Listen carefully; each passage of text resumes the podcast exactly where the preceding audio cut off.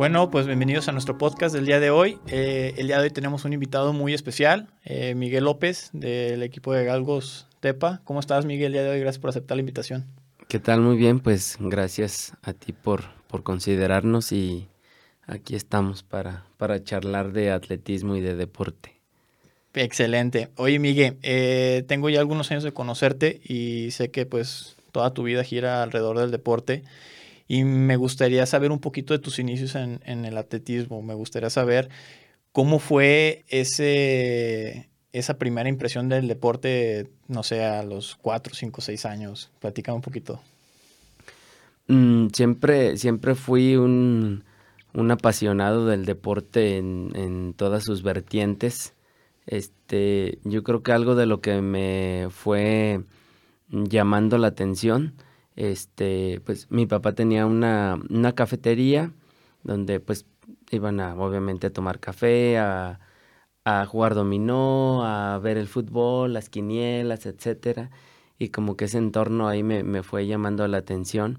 Este, desde yo creo que de los cinco años que prácticamente empecé a, leer, eh, pues yo agarraba la sección deportiva y al principio ahí medio la, la ojeaba o leía los encabezados, ya después me, me, ponía a leer ciertas notas.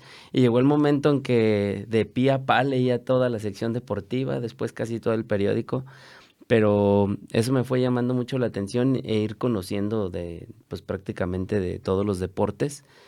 Y pues como aficionado obviamente principal al fútbol en, eh, en todas las áreas, pero lo comenzamos a jugar yo creo que a los seis años ya por ahí en, en, equipos.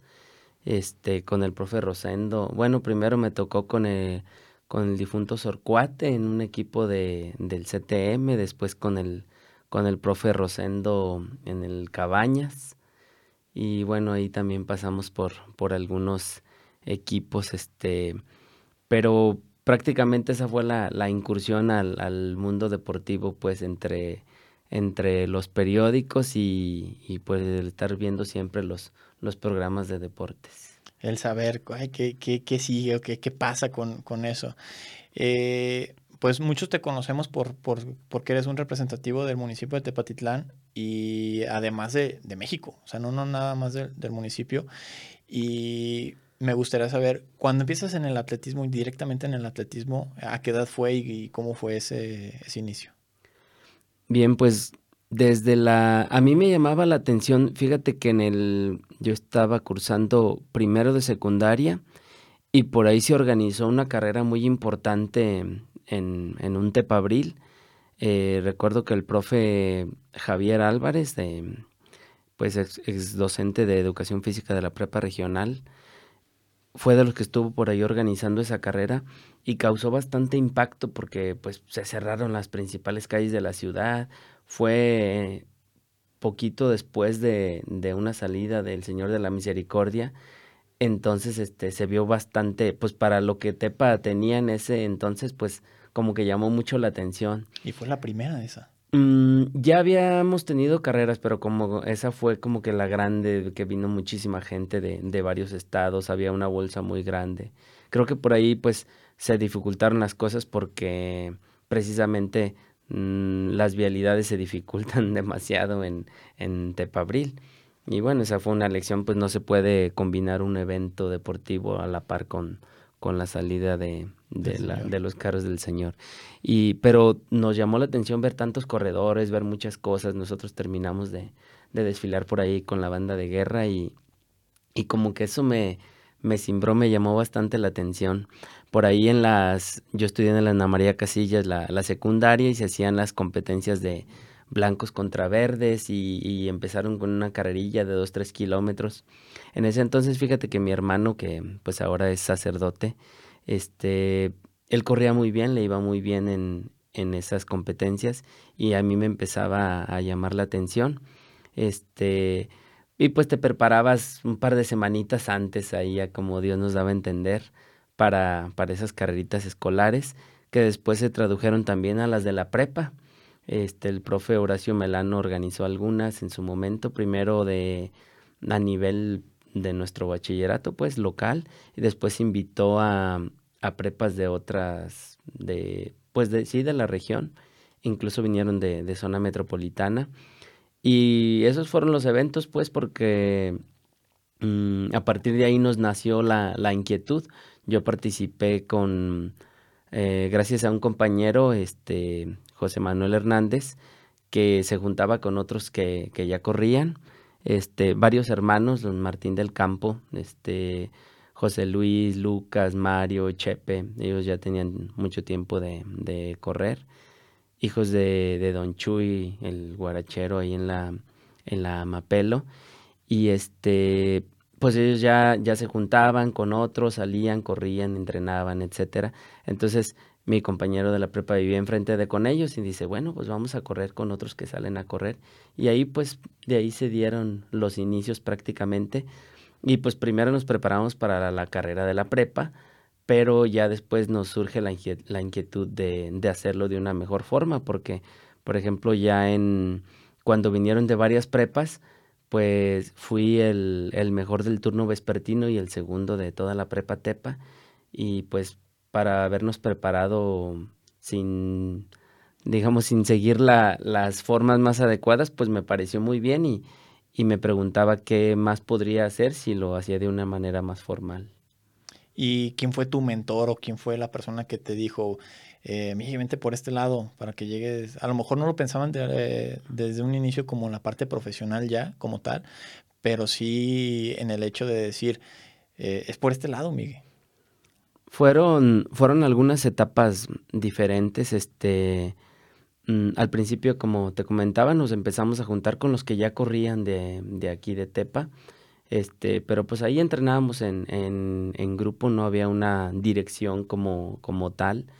Este, posteriormente ya para una carrera de fiestas patrias, que fue la del 94, este, yo estaba justo para los, había cumplido los 15 años, ahí ya tomamos una preparación, digamos, ya siguiendo algún programa que habíamos visto en los libros, etcétera, y este, Mm, creo que tuvimos alrededor de tres meses de preparación ya para, para esa carrera. Fue un, 18 de septiembre. Precisamente va a coincidir porque este año esa carrera va a ser el 18. Y este, pues yo gané la, la juvenil sin ser favorito porque pues tenía poco tiempo corriendo entonces, pues obviamente me, me impulsó, eso fue el, primer aspecto. Y a partir de ahí, Gustavo Nario, que, que, era el atleta más experimentado y avanzado que tenía Tepa en el momento, me empezó a, dar programas de entrenamiento. Él ya había salido con clubes importantes a Zacatecas, había hecho estancias de entrenamiento allá y todo. Y aunque no coincidíamos en los, en los tiempos por horarios de estudio y de trabajo, pues yo seguía el plan de entrenamiento que me daba. Este, yo estaba ya en prácticamente en el último año de la, de la prepa y ya pues comenzamos a salir a, a correr a Guadalajara, a Aguascalientes, a los municipios de la zona y pues empezamos a conocer más gente, a ver más contactos y ya por ahí de las mismas personas que, que corrían, una, una atleta que dominaba el, el escenario en Jalisco, Laura Flores, este, pues platicando con ella, me dijo que ella estudiaba cultura física y deportes. Yo ni siquiera sabía de la existencia de, esa licenciatura. esa licenciatura. Y pues haz de cuenta que como que se, se abrieron las nubes como en Los Simpsons. Dije, ah, caray, pues eso es lo que yo quiero hacer y, y ni sabía que, que existía. Para ese entonces yo había entrado a trabajar a la sección deportiva del periódico El Alteño, que pues por algunos años fue el, principal medio escrito aquí en, en Tepa y, y en parte de la región. Y ese fue otra faceta muy importante en mi, en mi desarrollo personal y, y deportivo, porque pues me tocó principalmente cubrir los deportes. Me empapé de lleno del, del deporte local durante muchos años y aprendí de otras áreas deportivas. Entonces pues fue lo, lo idóneo, ¿no? Para, para seguir precisamente por la línea del deporte. Y ya pues yo con la intención de buscar una profesionalización, pues fue cuando, cuando busqué ingresar a la Universidad de Guadalajara, en ese entonces pues en, en la ciudad de Guadalajara y, y, aunque fue tres intentos, los dos primeros no, no me tocó salir en listas, pues ya en el, en el tercero ingresamos en, en 1998. ¿Para la carrera de? Cultura Física y Deportes. Y pues ya, este, al irme allá a, Guadalajara, empecé a trabajar con, con el entrenador Agustín Casillas, em, una persona de los, pues de los corredores de antaño que, que aprendieron de manera empírica, pero con, con conocimientos muy, muy valiosos que, que me sirvieron bastante para mí. Incluso muchas de sus cargas de entrenamiento las trabajo yo actualmente con, con mis atletas. Y este, también lo que vas aprendiendo en la universidad lo, lo ponías en práctica. Es, eso creo que fue muy valioso porque pues prácticamente antes de entrar a la universidad yo ya empecé a armar un, un grupito de, de, atletas. Este, uno de los corredores más, más longevos de, de Tepa, Eligio Cabrera, Mm, ya tenía mucho tiempo y actualmente sigue, sigue vigente, creo que lleva más de 40 años corriendo continuamente, participa en eventos, etcétera. Y este, el sobrino de él ya había empezado a correr, Moisés Iñiguez Cabrera, entonces dice, bueno, pues yo veo que, que por ahí está el avanzando un poquito más Miguel, lo llevó conmigo y y fue mi, mi primer atleta prácticamente, Moisés Iñiguez. Y a la fecha, pues hay, hay marcas muy importantes que, que él dejó que, que no ha alcanzado ningún otro atleta tepatitlense. Wow, es, suena, suena genial todo, todo el proceso. Y además que te fuiste complementando a través del tiempo. O sea, te complementaste con del periódico, te complementaste con, con acercarte a ciertos, a ciertos deportistas. ¿Y cuándo fue ese punto en el que dijiste, eh, me gustaría representar al municipio o en este caso a, nuestro país? Primero lo empiezas a ver de una manera personal, independiente o cómo, cómo es ese la, la, representación municipal y estatal se dio muy, muy pronto. Este, pues prácticamente al principio eran en eventos abiertos, pues salíamos como, como club, nos integramos todas las personas de Tepa que corríamos. En el Club Atlético Tepatitlán se conformó una directiva porque después cuando te tocaban premios, al no estar afiliados a ninguna, a ningún club y ni a la asociación, pues no tenías derecho a ellos. Entonces ya armamos nuestra directiva. Este, Don Lupe Lomelí, que fue uno de los precursores del, atletismo en, Tepa, todavía, a pesar de estar prácticamente retirado de eso, nos volvió a, encaminar, a, armar esa directiva este, y pues afiliarnos. Ya fue como por ahí del 94, 95 se, se afilió ese club a la, a la asociación y ya te entramos dentro de la parte formal. En el, en el 96 bueno, incluso yo desde el 90 y 95, este, ya había competido en algunos eventos de pista, me medía a los mejores juveniles del estado y ya teníamos pues ciertas marcas y resultados en ese entonces en la categoría correspondiente, pero no sabíamos que existían selectivos, no nos dimos cuenta y ya después supe que con los tiempos que yo hacía lo hubiera calificado al nacional pero pues en su momento el, desconocimiento. Ya en el 96 hay una convocatoria, a nivel estatal se forman los, la Olimpiada Estatal Jalisco, que fue en su primera edición, precisamente con el nacimiento de la Olimpiada Nacional. Sale la Olimpiada Nacional, la primera edición que Salen fue en el 96. Sí, entonces CODE implementa esa estructura aquí en la entidad convoca en determinado número de disciplinas y pues fuimos a alguna representación en atletismo. Desde esa ocasión este, gané los 10.000 metros en el estatal y ya fui en, en 96 a la primera edición de la, de la Olimpiada Nacional. Eso fue antes de yo haberme ido a, a estudiar a, Guadalajara, oh. prácticamente en el segundo año de, de, estar entrenando, año, año y medio. Y este, pues ahí se dio ya esa representación estatal pues en aquel entonces íbamos pues de veintitantos competidores, pues quedábamos en el 12, en el 15, en las diferentes pruebas, pero fueron los primeros pasos de, de representación. Fíjate que a veces uno cuando está, cuando está chico, eh, parte de lo más complicado es saber cuáles son los canales de profesionalismo o cuál, cuál es el camino correcto a seguir. Yo que pues igual no hay un camino correcto o, o, predeterminado, pero sí es complicado saber hacia, hacia, dónde, hacia dónde dirigirse, porque yo lo viví en, carne propia, pues, yo también sabía que en su momento era rápido cuando estaba chico, pero pues nunca supe yo hacia, dónde, hacia dónde moverme, y cuando tienes un entorno demasiado pequeño, pues sí es todavía un poquito más, más complicado. Eh, tú, dentro de tus experiencias en, el, en la parte personal como deportista de, de alto rendimiento, ¿Cuál fue tu experiencia más, más fregona, la, la, más, la que más te llena? Pues este, haría un preámbulo para llegar a eso. Eh, yo estuve compitiendo en, en, pruebas de pista y campo. Mi, mi etapa de juvenil terminó con, en 1998 con un cuarto lugar en la, en la Olimpiada Nacional Juvenil. Esa vez fue en Guadalajara y pues me quedé a dos segundos del, del bronce, me, me, dolió bastante, pero pues también son cosas que te, que te dejan mucho, a, mucho aprendizaje. Este, en su momento no existía la categoría sub-23, que yo la considero mucho, muy importante y más en un país subdesarrollado, que aunque digamos que no, eso somos, o sea, eh, tenemos puertas y tenemos alternativas, pero seguimos en, en un plano de subdesarrollo y particularmente en el deporte así es.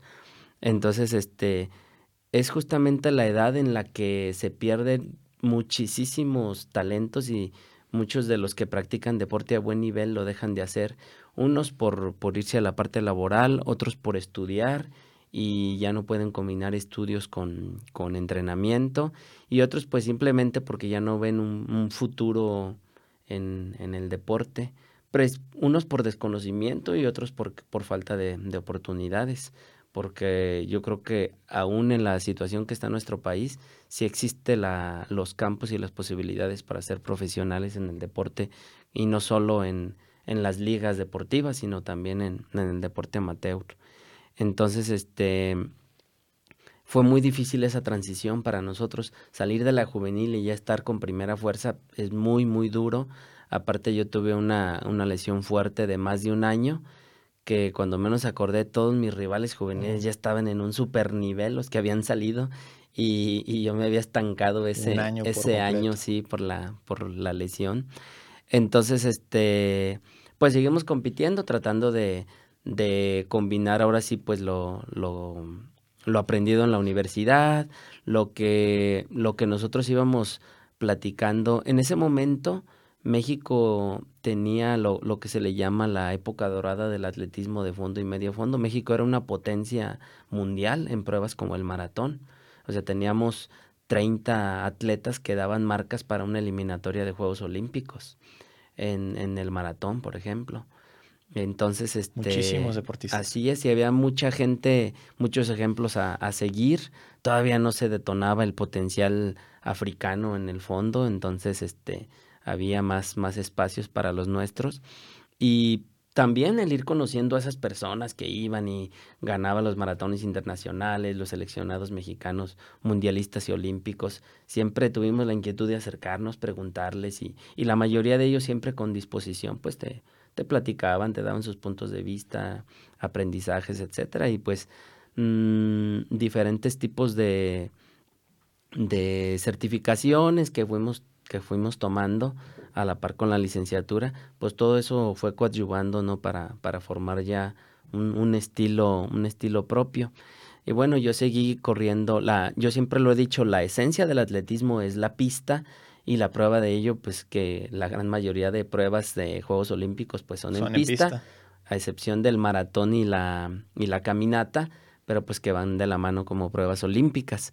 Entonces hay otras modalidades, existe el, campo traviesa, ahora las, las carreras de montaña y trail que están tomando auge y que tienen sus propios campeonatos mundiales, pero que bueno, sabemos que a final de cuentas son otras áreas del atletismo, pero no son olímpicas.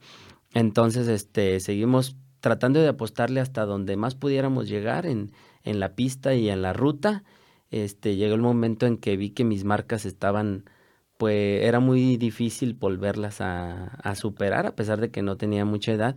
Y cuando incursiono a las carreras de montaña, pues me encontré un área de oportunidad porque pues en, en, México no estaba muy avanzado y como en la montaña no había premios económicos, etcétera, pues los atletas más fuertes no lo consideraban como una opción. Y pues fue ahí donde tuve mi, mi primera posibilidad de representar a México en el, en el 2004, que asisto al, Campeonato Mundial de, Carreras de Montaña en Italia. Y pues bueno, a partir de ahí no, no solté esa área, seguí. Sabía que, que el correr más en montaña y el orientar una preparación a eso me iba a restar rapidez y, resultados en la pista o en la ruta, más sin embargo, pues hice, hice lo correcto porque ahí encontré un área de oportunidad, como te comento, y fue lo que me dio posteriormente la, la posibilidad de mejores logros, ya con esa internacionalización.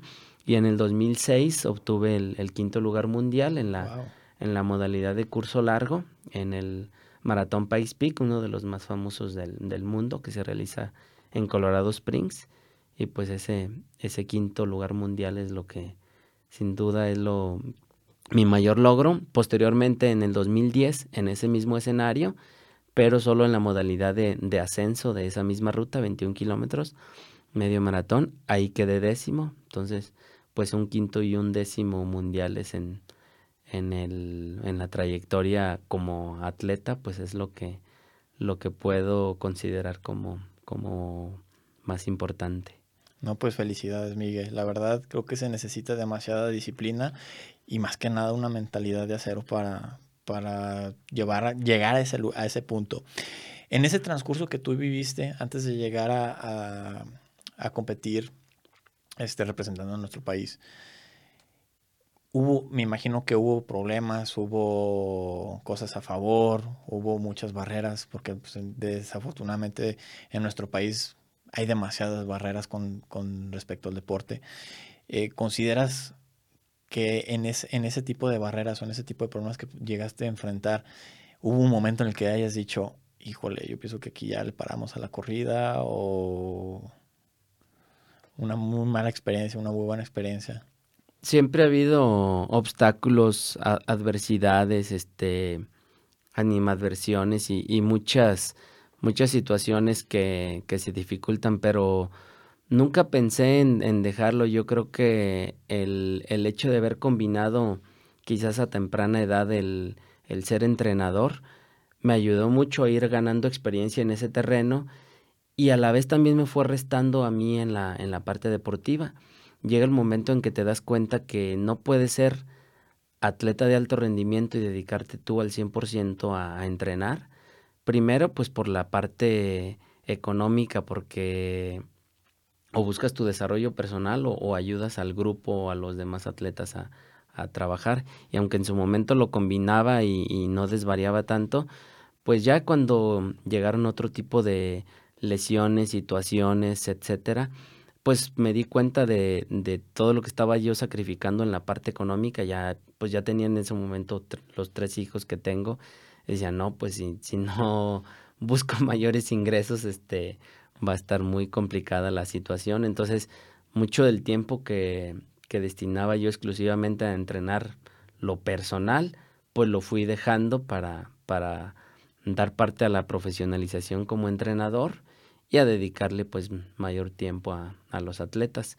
Entonces fue, fue esa parte pues que me dio cuenta que me doy cuenta que ya no se podía combinar, que, que tenía yo que este, dedicarme a, a Seleccionar una, cosa o otra, exacto. O, soy yo o me dedico directamente al grupo. Es. Y más que me di cuenta que cuando empecé a, a entrenar menos yo y competir menos yo y dedicárselo más al grupo, los resultados empezaron a, notarse. Entonces, pues es ahí donde, donde tomo mi rol ya prácticamente como entrenador, aunque he seguido a veces como hobby por, por temporadas o, participar en algún tipo de eventos, pero pues ya ahora sí con la, con la noción total de, de ser entrenador. ¿Y te costó mucho esa transición de, de, atleta? Porque muchas veces como atletas pues no queremos dejar, o sea, porque pues es lo que nos gusta, o sea, realmente pues por eso estamos ahí, porque así iniciamos. ¿Te costó mucho esa transición de ser atleta de alto rendimiento a pasarte a ser entrenador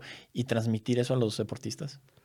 Yo creo que fue más que nada interno, personal, porque te golpea muy duro el ego después de verte correr ciertos ritmos a un nivel, a, a tres minutos bajito por kilómetro y todo, y después dices, bueno, salgo a trotar y, y ya yo a ciertos tiempos ya ahora ni siquiera me acerco, como que es, es el ego personal el que más, el que más sufrió ahí, pero no, para nada, después lo vas asimilando como, como tal y pues te das cuenta que, que son decisiones correctas, que, que sí cuestan trabajo, pero, pero que a la vez pues por algo se toman esas decisiones en su momento. Qué, qué interesante. Y más que nada el, el saber que después de, de, lograr tanto por, por, uno mismo, el poder hacer esta transición y lograr transmitir todo eso a los mismos atletas y que los mismos atletas yo he visto que lo agradecen. El, el, conocer cómo fue el camino de, de, mi profesor o de mi entrenador para, para yo poder tomar las, las, buenas experiencias y poder entrenar a, a, un muy buen nivel. Actualmente estás a cargo de, se podría decir que es el Club Deportivo Galgos, eh, y también está completamente rodeado de muchos logros y muchos éxitos. Eh, ¿A qué le debes ese, que haya tantos logros y tantos éxitos alrededor de Galgos Tepa? Pues yo creo que ha sido la, la constancia y el enfoque de, de muchos años. Empezamos con, con, uno o dos seleccionados Jalisco por allá del... Bueno, el primer seleccionado pues fue precisamente Mois, Moisés Iñiguez en el 98 y a partir de ahí no dejó de haber representación tepatitlense en atletismo en selección Jalisco, en su momento eran uno o dos, después fueron tres, cuatro, y pues ya en estas últimas ediciones llegamos a 18 seleccionados en, en lo que antes era Olimpiada Nacional y ahora son Juegos con ADE, que pues es el evento más importante de la estructura del, gobierno del país, pero también en, otras facetas como eh, juegos escolares, primaria, secundaria, este, bachillerato, este, universiada mmm, y las otras modalidades, campo traviesa, carreras de montaña, algunos eventos de, ruta que también ya van a tener áreas selectivas. Entonces, pues si, si consideramos todas las facetas del, atletismo, pues sí se tiene, se tiene presencia importante. Y bueno, yo siempre le he dado su, respectivo valor a, a, cada cosa. Este año se obtuvieron nueve medallas en, en Juegos con ADE, pero a final de cuentas eh, ese es un proceso mientras son infantiles y juveniles. Y es muy diferente cuando ya se obtienen medallas en primera fuerza a nivel adultos. Y pues este año tuvimos dos medallistas en, en primera fuerza, Yadira en caminata y, y César en, en obstáculos, que bueno, creo que hay cuerda para que Tepa se mantenga muchos años en los podiums ya de primera fuerza y pues no digamos en, en infantiles y juveniles. Pues ahorita lo que veo y lo he platicado con algunos otros, tanto entrenadores como deportistas, la genética aquí en, en los Altos de Jalisco es, es, muy fuerte, o sea, es muy fuerte en la, en la cuestión competitiva, profesional porque se ve en los mismos atletas, los, los, que, los que se encuentran, por ejemplo, en, en Galgos, eh, jugando fútbol, en el parte de voleibol, o sea, no nada más en, en, un solo deporte, sino que llegan a ser representativos de, de muchos más deportes. Claro que ahorita especializado en la parte del atletismo, te das cuenta de que sí existe ese talento deportivo en el municipio, o bueno, en este caso en todo nuestro entorno de los altos, pero lo que nos hace falta es ese, el encontrar poquitos más canales, pocos más canales de, de al profesionalismo. Galgos es uno, pero ¿por qué no hay otros más? ¿Por qué no hay ese, ese apoyo y por qué muchas de las veces, inclusive, pues tú lo has vivido, el tener que buscar la manera de que, se puede, de que puedan hacer un viaje, de que puedan entrar o inscribirse a alguna otra competencia y se vuelve demasiado complicado. Uh, ahorita, ¿tú cuál crees que es una de las mm, barreras más grandes que se están enfrentando los deportistas, a pesar de tener una muy buena genética y no encontrar esos canales. Bien, pues mira, este ha sido un tema de, de debate en instancias estatales, nacionales e internacionales. Eh, la cuestión de la genética existe y pues está probada, más sin embargo yo estoy convencido de que hay talento en todos los rincones, no solo del país, sino del mundo. Eh, debemos de buscar las, las características de cada una de las zonas, de las regiones y de los, de los físicos de esa zona para ver cuáles son las disciplinas que podemos desarrollar. Este, aquí en Jalisco, por ejemplo, pues la zona de la costa, este, hablando del atletismo, pues es para, es un campo idóneo para el trabajo de las pruebas de saltos, de, lanzamientos, de, velocidad. Nosotros al estar en una altitud media, pues se, presta el, el, fondo y el medio fondo, en este caso la caminata que también la combinamos, más no quiere decir que no puedan salir las, las otras pruebas porque ya han salido. Entonces, esto nos lleva a pensar que talento existe en todos los lugares, pero se necesita trabajarlo se necesita trabajarlo y este pues, y buscar esas puertas.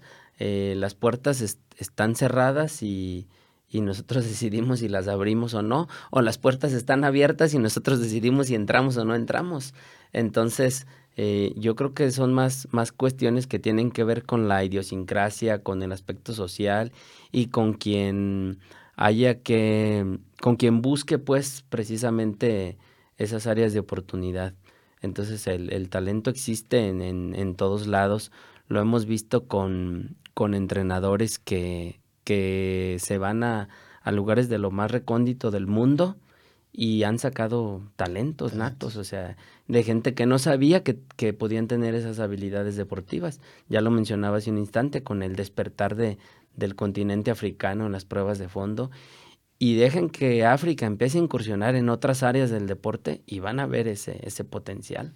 Entonces, este, pues ahora sí que la genética sí tiene orientación y características a, la práctica deportiva, pero yo creo que es más trabajo que otra cosa. Lo que termina de pulir y lo que termina de hacer más, más completo ese deportista. Sin duda, sin duda. Y yo se los he comentado también en el, en el equipo y en nuestra trayectoria eh, hemos visto desfilar a algunos chicos que estoy convencido que tenían más talento que los que se quedaron, pero pues no lograron los resultados porque no quisieron seguirle o porque no hubo esa, esa chispa que les que los llevara a continuar, este, no sé, diferentes motivos, pero mm, no necesariamente el que posean unas unas cualidades o un talento nos va a garantizar un resultado. Y particularmente en nuestro deporte, en el atletismo de resistencia, pues aquí es la constancia. Yo prefiero un atleta que me entrene todos los días a, un talentazo que, me vaya dos días por semana. Que diga, no, pues soy rápido y ya. La disciplina, eh, pues creo que llegamos a un punto en el que concordamos que es parte fundamental para el desarrollo de, de cualquier deportista hacia la profesionalidad pero también la parte integral humana, o sea, cómo, cómo, eres, cómo te comportas con tus compañeros, cómo te comportas con tu entrenador, eh, porque a hoy, bueno, hablando de, de, estos tiempos, se vuelve un poquito más complicado con la globalización de medios, con redes sociales, y es algo que lo he tocado muchas veces ese tema, que hay tantas distracciones que hace que muchas de las veces, por más que tengas esa chispa encendida de querer ser un deportista de alto rendimiento, se pierda. Se pierda, ¿por qué? Porque la novia o porque el novio o porque las redes sociales o porque Instagram, porque tengo tantos seguidores, porque fui a, tal torneo, me fue muy bien, o fui a tal campeonato, me fue muy bien, y ya ahí me quedo y ya y me echo a dormir o simple y sencillamente digo, pues no es lo mío, porque yo prefiero a lo mejor ser famoso en redes sociales o porque yo prefiero darle eh, interés a otras cosas y ahí es donde se pierde un poquito el interés por, por, el, por no nada más por el atletismo, no nada más por el atletismo, sino también otros deportes, que empieza a haber tantos distractores y cada vez son más los distractores los que no permiten que el deportista se trabaje sobre su objetivo. Ahora, dentro de todos los logros que, ha logrado Galgos, que me imagino que es algo que te hace sentir demasiado orgulloso, el decir que eres parte del proceso de, algunos deportistas, no que tú los hayas hecho, pero sí ser parte de ese proceso de los deportistas. Si hay algún deportista que, tú creas o que tú hayas pensado que no podía lograr a lo mejor cierto objetivo y, rebasó esas expectativas? Mm, yo creo que una de las principales características que, hemos podido desarrollar, eh, bueno, yo le tengo que otorgar la confianza al atleta. no puedo pensar yo en, en tener un campeón nacional que no quiera hacerlo o que no se imagine que lo puede lograr. Entonces, he tenido más casos donde, donde la persona no confía en sí misma y, y juntos logramos que, que lo logre y, que, y, que, consiga y que logre el objetivo precisamente. Primero que tome la confianza. Este, hay veces que se ha dado algún resultado todavía con algún grado de incredulidad. Ah, es que no creí que lo fuera a conseguir. Pero la mayoría de las veces este, lo debes de pensar, lo debes de creer y lo debes de decretar para que se logre. Este, no puedes llegar a una competencia pensando que vas a perder y, y que se te dé el, el resultado. Vas a, perder. Si estás pensando que vas a perder, vas a perder. Y eso de, de poder concretar esos objetivos, pues, sí hay que visualizarlos y, y, visualizar también cómo vas a llegar a, a ese objetivo. Tú como entrenador, ¿cuáles son las palabras o cuáles, cuáles son las herramientas que tú les brindas, no nada más en la parte técnica deportiva, sino cómo te acercas tú con el deportista a buscar esa parte tanto psicológica de su entorno, eh, porque muchas veces pues, el entorno es el que termina de definir ciertas, ciertas características, ciertas habilidades del deportista. ¿Qué les dices? ¿Fortaleza mental? ¿Qué, ¿Qué es lo que tú les dices? Pues yo creo que el discurso va acorde al, al, momento y a, las, y a las circunstancias, pero el hecho de que ya mm, se tengan resultados previos, pues sin lugar a dudas es un aliciente para los que, los que vienen detrás. Quizás lo, lo más difícil en nuestro caso fueron en las, en las generaciones anteriores que nos tocó abrir, abrir brecha, pero como ya tenemos algunos ejemplos sobresalientes y, y sabemos el caminito de cómo se logró, pues ahí está el, el, el, ejemplo para que las nuevas generaciones sigan esa, esa línea de, de algo que ya no es nuevo, algo que, que ya existe, que ya es tangible y que está al alcance de ellos, que se logró con los medios y con las carencias que tenemos, pero que es posible. No, no es algo inalcanzable, ya no es un sueño este mm, o algo imaginario. Algo que, que siempre nos ha caracterizado es que trabajamos sobre objetivos reales porque muchas de las veces he escuchado, particularmente en el medio atlético, que le digan a algún deportista que puede lograr algunas marcas estratosféricas cuando sabemos que, que sus tablas no dan para eso. Entonces, mm, creo que sí los podemos inducir a, soñar a grandes objetivos, pero dentro de las realidades, pues, cuando, cuando yo le diga a alguien, tú puedes ser seleccionado mexicano, es porque estamos en posibilidades reales de dar esas marcas. Una cosa es que le diga, bueno, si trabajas durante tantos años lo puedes lograr en el en cinco años más y otra cosa es que le diga, esta temporada tú tienes la posibilidad de ser seleccionado. Y ya tienes tú marcas eh, como objetivo y partes de esas marcas como objetivo para, para lograr los siguientes objetivos. Entonces no, no, te, no te basas fuera de la realidad, sino bajo la realidad. Entonces, en tu, en tu acercar a, acercarte al deportista, entonces primero es formular esos objetivos, saber que los pueden lograr. ¿Y qué pasa con el deportista que a lo mejor eh, está cabizbajo, que no sabe este, cómo enfrentar algo, a lo mejor que perdió cuando él tenía los, cuando pensaba que iba a dar los, los tiempos, que llega a perder por situaciones que a lo mejor no están dentro de sus, de sus, de sus posibilidades, que no, que no tiene que ver con él. ¿Qué le dices a ese deportista?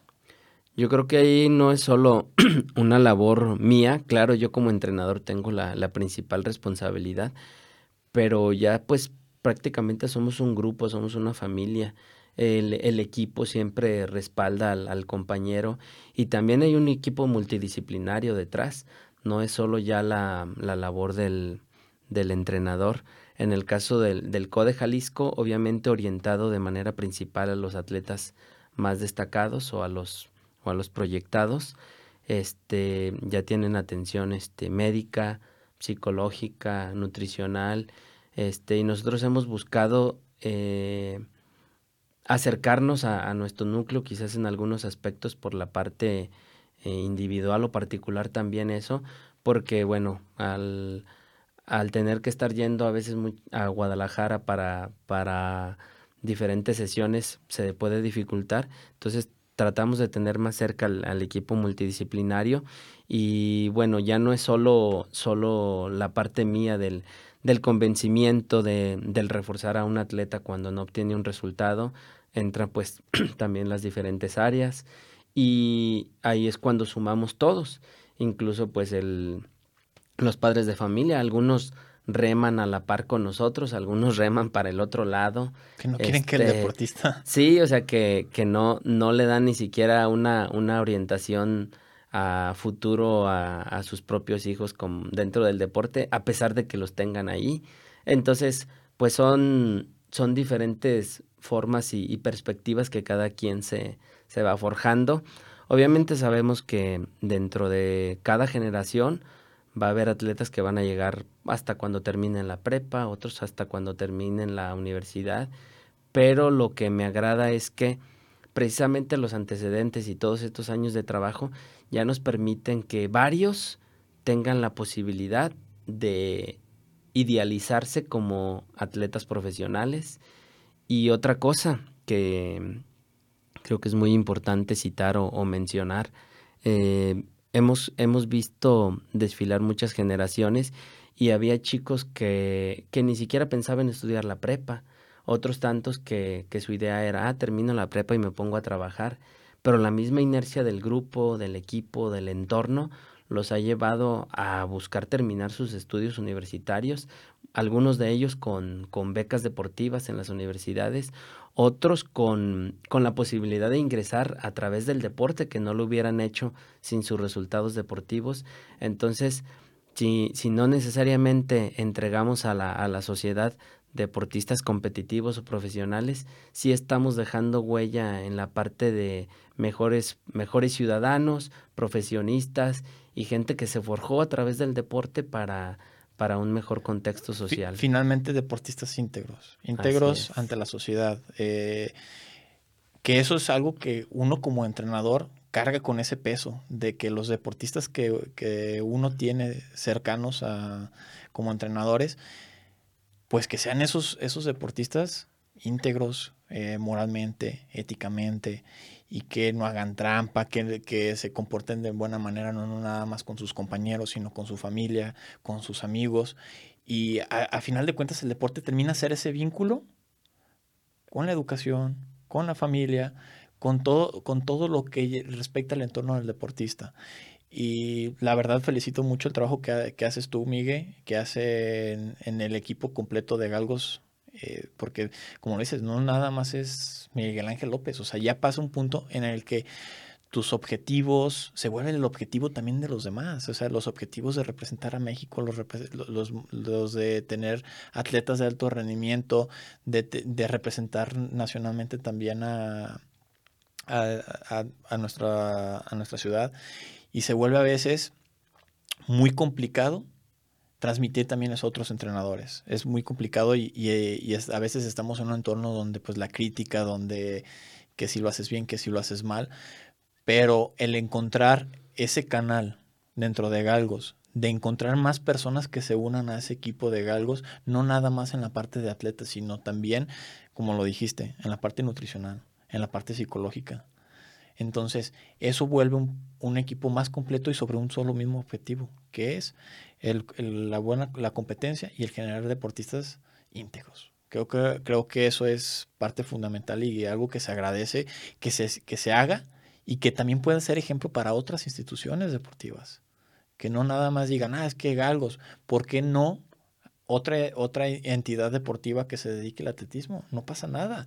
Otra entidad deportiva que se dedique al fútbol americano, que se dedique al voleibol, que se dedique y que tomen como ejemplo las cosas buenas que se hacen. No nada más, eh, como lo hemos hablado, pues no nada más es el fútbol, es muchísimo más número de muchísimos más deportes en los cuales pues sirven siendo un vínculo y un parteaguas para la educación y para el desarrollo de, los, de los, deportistas. Eh, dentro de los deportistas que has tenido o que han pasado por, por Galgos, ¿hay alguno que te haya dejado algo particular? Híjole, yo creo que son, son bastantes y, cada, uno en, en, sus, en sus diferentes este, perspectivas, pero yo creo que si, si queremos hablar de precisamente de, alguien íntegro en, muchos aspectos, pues eh, son dos de los atletas que han dejado marcas y la vara muy, muy alta. Ya lo mencionaba en su momento a, a Moisés Iñiguez, que fue el primer atleta que entrené y que, que dejó pues resultados espectaculares. Mm, aunque no, no fue muy longeva su, su trayectoria deportiva, pues tuvo sus, sus respectivas representaciones este, de selección mexicana. Y pues ahí está, ahí está un, un legado y es una de las personas que, que seguimos viendo como, como un ejemplo a, a, seguir. Y pues ahora César Daniel Gómez que, que bueno, ya con este resultado del, fin de semana donde logró clasificar a, al Campeonato Mundial de Carreras de Montaña. Este va a ser su décima representación de selección mexicana. Y lo, lo interesante es cómo ha ido forjando su, su, trayectoria paso a paso. Este, y en todas las categorías ha tenido, ha tenido representación. Tiene un récord mexicano de, de 2.000 metros con obstáculos en la categoría sub-18. En la sub-20 se quedó a un segundo 78 centésimas de romperlo. Y ahorita que está en la sub-23, pues eh, tenemos en la mira también ese, ese récord mexicano. Este, pues él, él ha, pasado por selecciones desde sub-18, sub-20, sub-23, en estas dos últimas con, con medallas internacionales en, a nivel panamericano con representación en unos Juegos Olímpicos juveniles y ahora va a ser su segunda representación ya en selección mayor, que lo reitero, pues sin, sin demeritar a unas selecciones menores, pero a final de cuentas son un proceso y lo que se busca es que más atletas lleguen a, a selección mayor. Entonces, yo creo que todos los que conocen a, a César saben de su de su integridad, de su, de su humildad y de su total enfoque a, al deporte. Entonces, este es, es por esa, por esa causa un, un, gran ejemplo a seguir. Se ha vuelto un modelo dentro de lo también de los demás compañeros dentro de, del mismo club, de decir, es un ejemplo a seguir, hay que, hay que hacer las cosas no nada más al por hacerlas, y más que nada bajo un punto de disciplina y volverlo lo más completo, lo más completo posible. Yo me he dado cuenta de, de la forma que, que trabajan. Eh, me ha tocado verlo de cerca, me ha tocado verlos de cerca. Inclusive, pues, eh, tuve la, la, fortuna de competir en, en, esta última carrera de montaña. Y la verdad respeto mucho el esfuerzo de, de, los, de los atletas. Veo mucho ese, esa mentalidad, esa fortaleza porque a pesar de las inclemencias que te pueda mostrar a veces el mismo terreno, eh, el clima, pues salen avantes y salen avantes con un, con un buen lugar gracias a, esa formación que se les brinda desde la parte psicológica, porque eso yo lo veo, no tiene que ser tanto el, hablar con los psicólogos, sino cómo se comportan todos dentro del mismo grupo, cómo se comportan como un equipo, y eso le, que le brinda esa capacidad al deportista de, de, darse un poquito más de confianza y de lograr esos resultados, porque pues, me tocó verlo de cerca y, y a pesar de ser un espacio complicado a veces para, para llevar a cabo tu deporte, pues terminan avantes y termina clasificándose al, mundial. Y ahora es prepararse y vámonos a Tailandia. Van a Tailandia, creo, ¿no? Este, al, mundial de montaña. Y es en el checklist es una palomita y vamos a lo que sigue, y vamos a lo que sigue, y vamos a lo que sigue. Eh, platicando un poco, me doy cuenta que que todo el proceso que llevaste como deportista lo fuiste haciendo gracias a, ese complemento que fuiste llevando eh, conforme fue pasando el tiempo, la gente que conociste, la gente a la que te acercaste, la gente que te dio un consejo. Y tomando esa parte del consejo, si para finalizar, si tú pudieras volver un poco hacia, hacia tus inicios como deportista, ¿qué mensaje te darías que, que tú hayas pensado, me haya gustado escuchar esto? Híjole, este.